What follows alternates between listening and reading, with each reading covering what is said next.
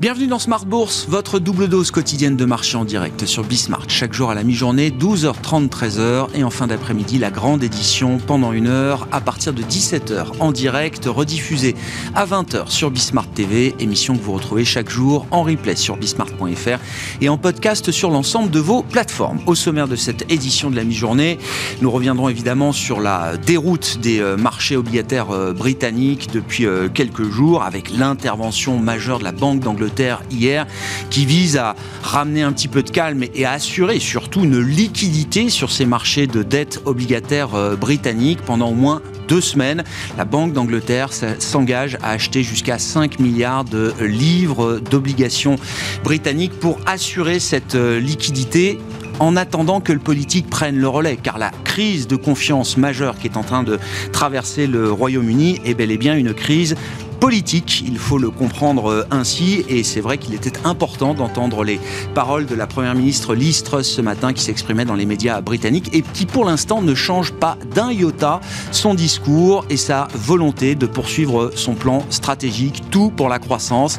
Liz Truss a confirmé que le gouvernement avait fait les bons choix et que le plan du gouvernement qu'elle dirige aujourd'hui est le bon. Voilà donc où on en est euh, aujourd'hui. La séquence sera à suivre encore pendant plusieurs semaines, bien sûr avec une prochaine réunion de la Banque d'Angleterre fixée le 3 novembre et une date de présentation du budget global qui a été confirmée jusqu'à présent le 23 novembre prochain. Voilà pour la situation euh, britannique. Du côté des marchés euh, actions, rien de très bon euh, aujourd'hui. On est en baisse sur les indices majeurs en Europe. Néanmoins, on constate que dans ce contexte chahuté, l'introduction en bourse de Porsche se déroule plutôt bien avec un titre Porsche qui est en progression de 2,5-3% sur le marché euh, allemand aujourd'hui, alors que le DAX, lui, est en baisse d'un peu plus de 1% actuellement. Et puis à propos d'Allemagne, nous aurons euh, connaissance du euh, nouveau chiffre d'inflation pour l'économie allemande au mois de septembre. La première estimation avec une attente autour de, de 10% qui devrait conforter l'idée que la Banque Centrale Européenne montera encore ses taux de 75 points de base le 27 octobre prochain. On a aujourd'hui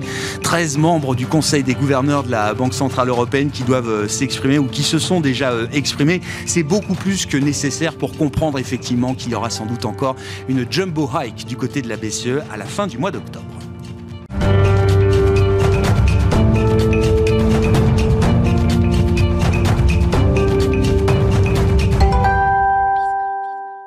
C'est Frédéric Ducrozet qui est avec nous pour entamer cette euh, émission en visioconférence depuis Genève, responsable de la recherche macro de Pictet Wealth Management. Bonjour et bienvenue euh, Frédéric. Merci beaucoup d'être euh, d'être avec nous.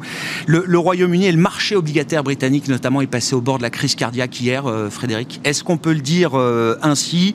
Et quelle est la situation 24 heures après sur ces marchés qui sont des marchés fondamentaux, on va le dire, pour la vie économique britannique? Oui, et puis ce sont des marchés euh, liquides. On a eu des accidents, y compris sur le plus grand marché mondial, celui des euh, trésoreries américaines, euh, il y a quelques années. on peine peut-être parfois à comprendre comment des marchés de plusieurs milliers de milliards de dollars ou de pounds peuvent être sujets à des accidents de liquidité comme ça, mais c'est un fait. Pourquoi? Eh bien, essentiellement parce que le choc de ce budget, de ce repricing des anticipations de taux, y compris de la Banque centrale, est arrivé trop vite pour des acteurs et notamment des poids lourds dans ce marché, dont les fonds de pension, euh, dont l'horizon de temps est différent. Et vous avez notamment des appels de marge, notamment des besoins de collatéral et de cash dans ces marchés qui peuvent être immédiats, même si, encore une fois, euh, ce sont des, des, acteurs qui doivent planifier leurs actifs et gérer leurs euh, dettes sur le long terme. C'est ce qui s'est passé. On a de plus en plus d'éléments depuis euh, quelques heures, euh, depuis hier, sur ce risque effectivement de euh, peut-être faillite, même pourquoi pas, de certains des grands acteurs du marché, en tout cas d'appels de marge qui étaient devenus trop pénalisants. La Banque d'Angleterre ayant reçu ces appels du pied très insistants de, de ces fonds de pension, a fini par intervenir. Aujourd'hui, la situation semble à la fois stabilisée mais précaire. On regarde des indicateurs de liquidité qui sont toujours mauvais, hein, qui sont toujours dégradés. On n'est certainement pas revenu à la situation initiale. D'ailleurs, c'est anormal d'observer une baisse aussi forte des taux d'intérêt, comme c'était anormal d'observer une hausse aussi rapide. Mais je crois qu'il y a cet élément psychologique. Hein. Il y a une banque centrale qui intervient aujourd'hui, qui revoit complètement ses plans, qui passe d'une volonté de réduire son bilan et de vendre de la dette d'État à en fait en racheter jusqu'à 5 milliards par jour. On verra combien il faut qu'elle effectivement dépense et à quel point elle doit intervenir et pendant combien de temps.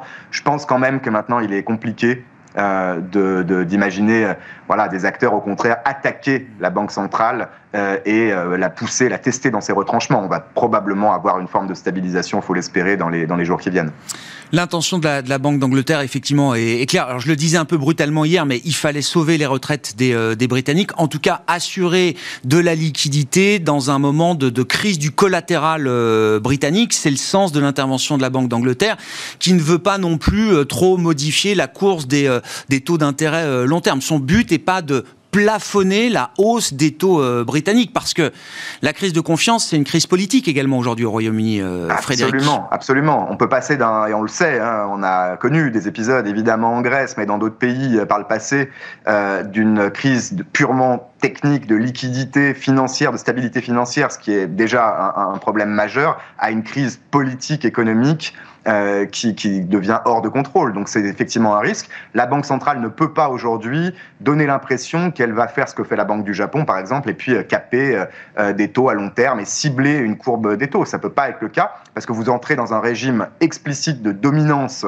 fiscale où, quoi que fasse le gouvernement, la Banque centrale viendra, en tout cas ce sera la perception des marchés, à la rescousse. C'est quelque chose qui est impossible parce que là, pour le coup, vous pouvez avoir une vraie attaque, une vraie crise sur la devise et sur les titres euh, de dette d'État qui serait, euh, même pour une banque centrale avec un pouvoir euh, d'intervention a priori illimité, un risque majeur pour l'économie et puis pas seulement pour quelques jours, pour plusieurs années.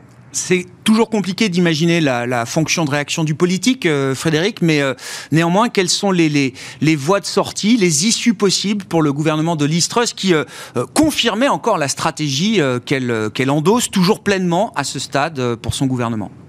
Alors, on, imaginait mal ce gouvernement à peine intronisé et avec des premières mesures annoncées faire un, revirement à 180 degrés. Entre les lignes, Listrus parle quand même de controverses, de points euh, peut-être euh, qui pourront être euh, amenés à évoluer, notamment sur l'ampleur et la durée peut-être des baisses d'impôts. Là où le chancelier avait dit que ce n'était qu'une première étape. Donc je pense que le recadrage va se faire progressivement.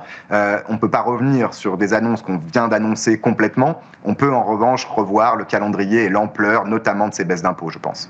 Est-ce que ce choc sur les guilds britanniques, Frédéric, a eu des répercussions importantes sur nos marchés, sur les marchés euh, globaux? Et si on essaye de tirer quelques leçons de cette expérience britannique euh, à ce stade, pas uniquement pour le UK, mais peut-être pour nous autres Européens également, euh, quels peuvent être justement ces enseignements? Oui, je pense qu'il y a deux étapes finalement dans cette réaction. La première, elle est mécanique. Vous cherchez du collatéral. Ces marchés sont mondiaux, interconnectés. Euh, il y a eu effectivement un, impact très fort à la hausse puis à la baisse sur des taux américains, sur des taux européens, allemands ou français. C'est vrai. Euh, et ça pourrait continuer. Il y a même des exagérations, je pense, parce que euh, toute la courbe des taux est amenée à, se recalibrer dans, dans, le sillage des actions de la Banque d'Angleterre. Et on a eu ponctuellement des anticipations de hausse de taux de la BCE qui sont revenues très en dessous de ce que la BCE elle-même euh, nous dit qu'elle va faire euh, dès le mois d'octobre. Donc euh, il y a un aspect mécanique là aussi qui peut être amplifié par ces appels de marge. Il y a une deuxième étape beaucoup plus intéressante de se dire à Paris, Berlin, Rome ou même aux États-Unis, attention, voilà ce qui se passe quand on va peut-être trop loin dans un policy mix dangereux. Voilà ce qui se passe quand la devise peut dévisser et les taux euh, exploser dans un marché qui en plus est évidemment sensible euh, aux taux d'intérêt où une part non négligeable malgré tout des emprunts hypothécaires sont indexés. Euh, et les États-Unis font effectivement partie de cette catégorie aussi. Donc vous avez, je pense, notamment en Italie, dans une moindre mesure aux États-Unis, un impact, oui, je pense, à plus long terme, une remise peut-être en question, en tout cas plus de prudence du côté des autorités budgétaires et monétaires aux États-Unis et en Europe à attendre suite à ces événements.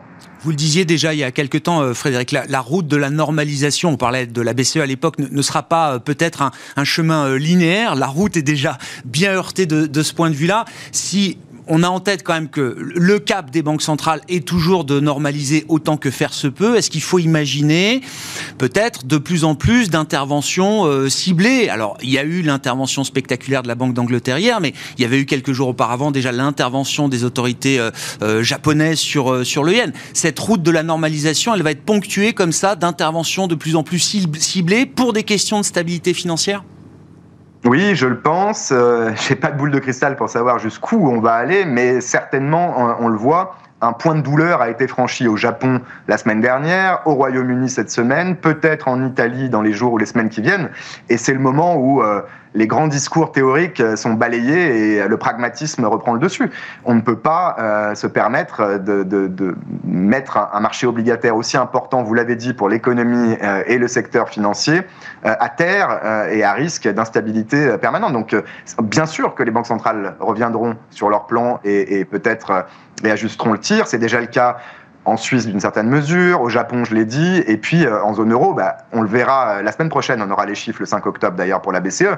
Probablement que la BCE continue d'intervenir en utilisant au moins à la marge la flexibilité des euh, réinvestissements du PEPP, donc tous ces aspects très techniques sur son bilan, qui même si aujourd'hui on ne sait pas encore tout des intentions du gouvernement en Italie, est justifié parce que vous avez envie de monter les taux d'intérêt et vous n'avez pas envie, encore une fois, de vous retrouver dans cette situation où c'est le marché qui vous dit stop.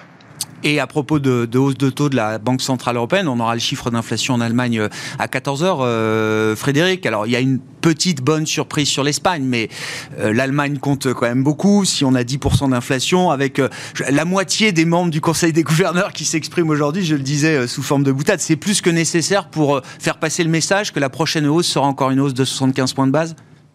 Je crois que c'est trop, je suis d'accord avec vous, c'est trop parce qu'on a compris, on le sait, on nous dit depuis le mois de juin que la forward guidance est, est, est morte, est terminée et on n'a jamais eu autant de forward guidance depuis. Euh, alors 50 points de base en octobre, c'est un minimum, 100 points de base, c'est peut-être un peu trop. D'ailleurs, c'est une des façons peut-être potentiellement euh, d'indiquer un risque à la hausse, en tout cas peut-être pas pour octobre, mais à nouveau pour, pour décembre. Donc il y a une communication de la Banque centrale qui est presque trop importante. Euh, je l'écoutais encore hier euh, Frank Elderson, qui est aussi un membre du comité exécutif de la BCE, qui disait nous allons monter les taux dans les prochains mois. C'est pas euh, compte tenu de la croissance ou de l'inflation, à condition que non, nous allons monter les taux de façon inconditionnelle. Donc on le comprend bien. Tant qu'on peut, ils le feront. L'inflation euh, va être proche de 10% en Allemagne, vous l'avez dit. Surtout, l'inflation sous-jacente demain sera euh, au-dessus de 4,5% en zone euro, peut-être ponctuellement vers 5% d'ici le mois octobre.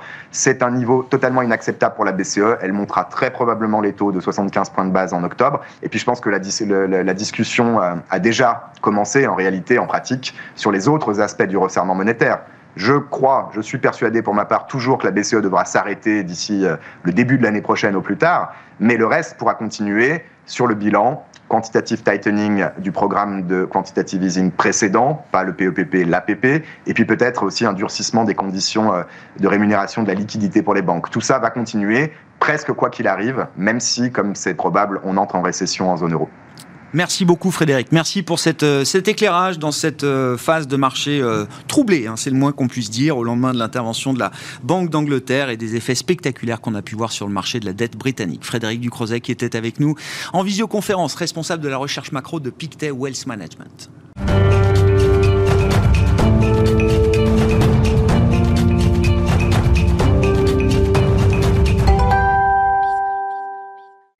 Poursuivre cette discussion en plateau, euh, cette fois avec Jean-Jacques Ouana, consultant indépendant et membre du board de la FinTech AI for Alpha. Bonjour et bienvenue Jean-Jacques. Bonjour Grégoire. Crise de confiance, crise de change, crise de la dette euh, souveraine, euh, ici et là.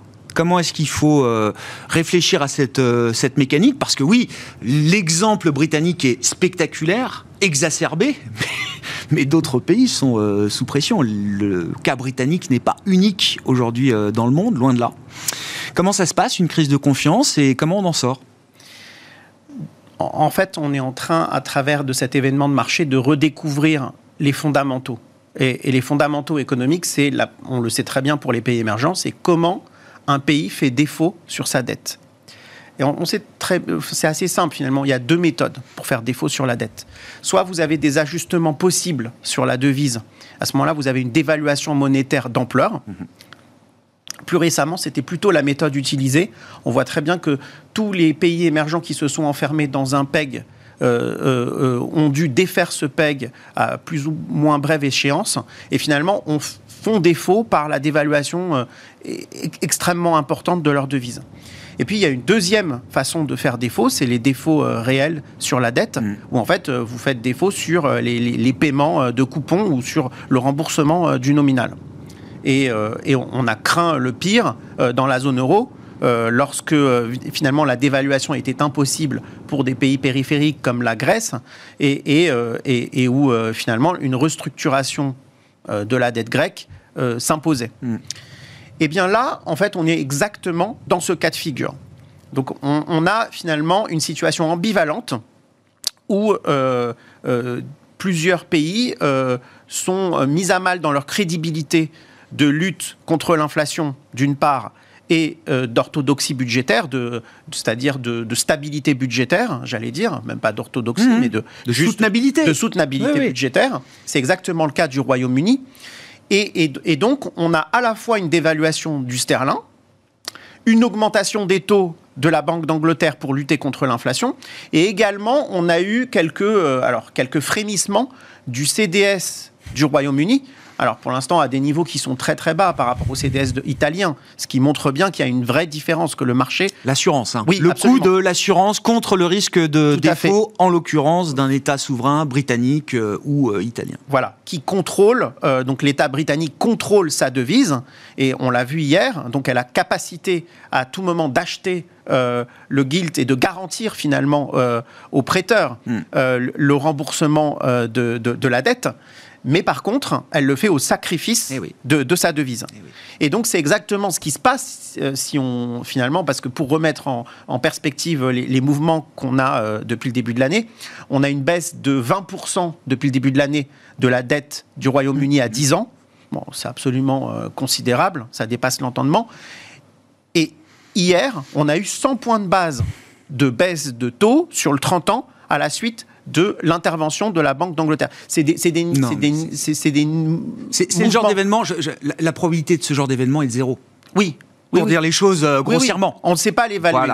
On ne sait pas l'évaluer. Dans les modèles de risque, et d'ailleurs, ça met des, des modèles de, de value at risk euh, en danger, parce que c'est le genre d'événement probabilistiquement parlant, qui, qui est euh, normalement euh, microscopique. Alors, On ne peut pas intégrer dans une euh, stratégie. Hein. Les, deux mouvements sont absolument dépassent l'entendement, c'est-à-dire la baisse depuis le début de l'année. Donc c'est des baisses successives. Et la, la, remontée du gilt à, à, 30 ans hier, sous l'effet de l'intervention de la Banque d'Angleterre. On est sur des mouvements typiques de pays émergents. C'est ça. Mais pas de pays du G7. Alors Larry Summers, il dit It's a submerging market c'est pas un marché émergent. Il dit c'est le Royaume-Uni est, devenu le price action de marché renvoie le message que le Royaume-Uni est, est, vu comme un marché euh, submergé euh, d'une certaine manière. Absolument. Et, d'ailleurs, Larry Summers, euh, il avait tout vu j'allais dire, depuis finalement ce dernier cycle. Donc euh, ancien euh, économiste euh, évidemment et notamment ancien secrétaire américain au Trésor et chercheur bien sûr, chercheur, avec une dimension académique, oui bien sûr, oui, mais qui a été aussi au Trésor aux manettes. Hein. Et finalement, qu'est-ce qu'il a dit? Il a dit dans l'articulation de la politique monétaire américaine, au début, il se prononçait sur les, les États-Unis. Dans l'articulation de la politique monétaire américaine extrêmement accommodante post-Covid et dans le stimulus budgétaire sans précédent mené d'une part par l'administration Biden, euh, Trump, Trump d'abord, puis, Biden, puis Biden, il disait en fait euh, les États-Unis vont se confronter à un risque inflationniste mm. majeur et, euh, et la banque, la, la Fédérale Réserve va être significativement en retard. C'est exactement ce qui s'est passé. pour remettre en perspective, la Réserve fédérale a remonté ses taux de 300 points de base en 7 mois. Et euh, en regardant finalement les cycles de resserrement, 300 points de base en 7 mois, c'est le plus rapide, c'est le resserrement le plus rapide de l'histoire depuis les débuts des années 80. Mmh. Et parallèlement, on a eu une hausse du dollar. Alors, la raison pour laquelle on a cette hausse euh, frénétique du dollar, qui est très importante aussi, puisqu'on a 20% ah contre euh, le yen, euh, je crois même c'est au-delà, c'est 24% contre le yen. Contre le sterling, c'est 15 contre l'euro, c'est 15 contre le yuan chinois également. Absolument, c'est global. Et, la, raison pour laquelle on a cette hausse du dollar, c'est que finalement, la seule banque centrale dans le monde qui affirme sa crédibilité et qui a changé de braquet pour lutter contre l'inflation, à la fois au niveau des taux, aussi au niveau du bilan de la Fed qui commence à être réduit, mais aussi, j'allais dire, au niveau de la politique budgétaire. Peut-être pas euh, volontairement, mais tout simplement parce qu'aujourd'hui, euh, euh, Biden a finalement a utilisé ses cartouches. On s'approche aussi des élections de mi-terme. Et peut-être qu'aux élections de mi-terme, la situation américaine sera paralysée. Et donc, finalement, on anticipe aujourd'hui même une normalisation budgétaire aux États-Unis. Et donc, vous avez les trois composantes. Bah oui. monétaire au niveau des taux, monétaire au niveau du bilan et budgétaire qui explique aujourd'hui que le dollar est roi. Moi, je veux bien. Alors, effectivement, et je suis entièrement d'accord avec le constat. Le, truc, c'est que l'erreur majeure, à nouveau, vient du stimulus budgétaire euh, américain. Et pour résoudre cette euh, erreur. La Fed fait ce qu'elle fait, 300 points de base de hausse de taux euh, en 7 mois, c'est historique en termes d'intensité de resserrement monétaire. Euh, elle réussit à être la plus crédible au monde aujourd'hui, sauf que cette crédibilité restaurée, elle se fait au détriment du reste du monde. dire tout le monde n'a pas la même nature d'inflation que les États-Unis, tous les pays n'ont pas mis le même stimulus budgétaire. alors c'est facile de dire a posteriori qu'il fallait pas le faire. Larry Summers peut se permettre de le dire, pas moi. Mais Aujourd'hui, on retrouve des banques centrales qui sont dans, euh, entraînées, aspirées par la Fed dans cette course. Il faut faire du 75 points de base, il faut faire du 100 points de base pour euh, la Riksbank, euh, par exemple. Il faut sans arrêt relever le taux terminal. Enfin, on parle d'un taux terminal en zone euro, alors maintenant ça a rebaissé, mais qui était à 3,25. Jamais de ma vie j'ai entendu que la croissance potentielle en zone euro c'était 3,25. Donc il y a quand même de ce point de vue-là, quelque chose, alors non coopératif, chacun est légitime et la Fed est très légitime à faire ce qu'elle fait, je ne dis pas l'inverse, mais ça se fait quand même euh, en mode cavalier seul. Alors, c'est toujours un peu facile de rejeter la responsabilité euh, de nos propres erreurs euh, sur les autres. Et je, vais, je vais justement venir à, la zone euro et, au Royaume-Uni, et puis peut-être à la situation plus particulière du Japon. Mais Larry Summers, il va plus loin dans son constat. Il a écrit un papier de recherche il y a quelques mois pour dire que la Réserve fédérale devait monter ses taux au-delà, bien au-delà du taux neutre pour refaire baisser l'inflation, ce qui est assez logique. Oui, oui, c'est ce qui est prévu. Hein. Voilà. Donc, donc, on imagine bien que le taux neutre, euh, c'est, euh, allez, euh, on est imaginé 3, 4, et bien, et bien maintenant, les taux, les taux doivent monter à 5, peut-être au-delà, pour pouvoir faire rebaisser l'inflation. Et d'ailleurs, on voit aujourd'hui que malgré le resserrement de la Fed, pour l'instant, il n'y a pas encore, évidemment, il y a des indicateurs de récession, mais il y a peut-être des indicateurs précoces de récession. Mais l'économie américaine, elle, elle, est résiliente encore aujourd'hui. Eh bien, euh, finalement, dans les autres zones, c'est un peu pareil. Donc, premièrement, il y a eu des erreurs de commises. Euh, on va pas revenir sur l'aspect euh, politique et même, le, en fait, j'allais dire la surprise qui est dû à, à, la guerre en Ukraine et l'agression russe en Ukraine. Mais il y a eu des erreurs de commis sur la politique énergétique. Ah, bien sûr, des erreurs stratégiques majeures. Non, non, mais il n'y a, y a pas que la Fed et les États-Unis qui font des erreurs. Hein. Non, non, Exactement. Et, et, euh, j'allais dire pas seulement de l'Allemagne, mais bien euh, sûr, aussi, euh, sûr. de la France. Hein. Il faut, il faut aussi reconnaître ses propres erreurs. Et, donc, dans, dans ce paradigme, en effet, euh, ce qui était, ce qui est, ce qui est pas tellement surprenant quand on regarde les années 70, on voit que l'inflation est aussi générale. Ce n'est pas seulement les États-Unis qui, au début, les États-Unis étaient leaders, et aujourd'hui c'est un phénomène global. Donc on est à, vous l'avez dit, à des inflations nominales autour de 10% en zone euro, mais au Royaume-Uni, certains économistes disent qu'on va aller à 20%. Euh, alors évidemment, ce sera que sur l'écran, mais c'est quand même considérable. Hmm. C'est des régimes d'inflation qui sont générationnels. Que nous tous, nous n'avons jamais vécu dans notre vie, euh, sauf quand nous étions euh, petits hmm. et, inconscients finalement de ce qui se passait. Donc il faut remonter aux années 80 pour connaître ça. Et d'ailleurs, quand on fait de l'histoire et qu'on regarde ce qui s'était passé au début des années 80, c'était l'ère Volcker euh, au niveau de la Réserve hmm. fédérale. Volcker avait monté ses taux de 11 à 20% Alors évidemment, l'ampleur ne sera pas la même parce que le point de départ n'est pas le même et l'économie n'est pas, pas du tout, ne fonctionne pas pareil. Mais ça avait provoqué une hausse frénétique du dollar à l'époque. Hmm. Et on a finalement ces mêmes ordres de grandeur. On a 20% de hausse du dollar sur un an. On a euh, un effondrement obligataire euh, qui est le plus important de l'histoire, mais aussi dû au point de départ, parce qu'on est parti de taux zéro, qui était complètement déconnecté de la réalité hmm. de l'économie euh, nominale, la croissance nominale. Et donc, en effet, en Europe, on est confronté à un problème de crédibilité. Alors, on, en a parlé au Royaume-Uni, mais la BCE aussi est confrontée à ce problème de crédibilité. Et pour le formuler, il faut comprendre qu'il y a un dilemme. Soit, en fait, la Banque centrale, elle est crédible pour lutter contre l'inflation, donc ça veut dire elle monte les taux, elle réduit le bilan. Soit la Banque centrale, elle euh, œuvre pour la stabilité financière. Et par exemple, le dilemme en Angleterre, c'est que s'il n'y a pas d'intervention de la Banque ah d'Angleterre, il y a, un effondrement. Il n'y a plus de retraite pour les Britanniques. Il y a euh, des, possibilités de faillite des fonds de pension. Bien sûr. Et, donc euh, un risque de stabilité financière majeur pour l'économie anglaise. Eh bien, en Europe, c'est un peu différent.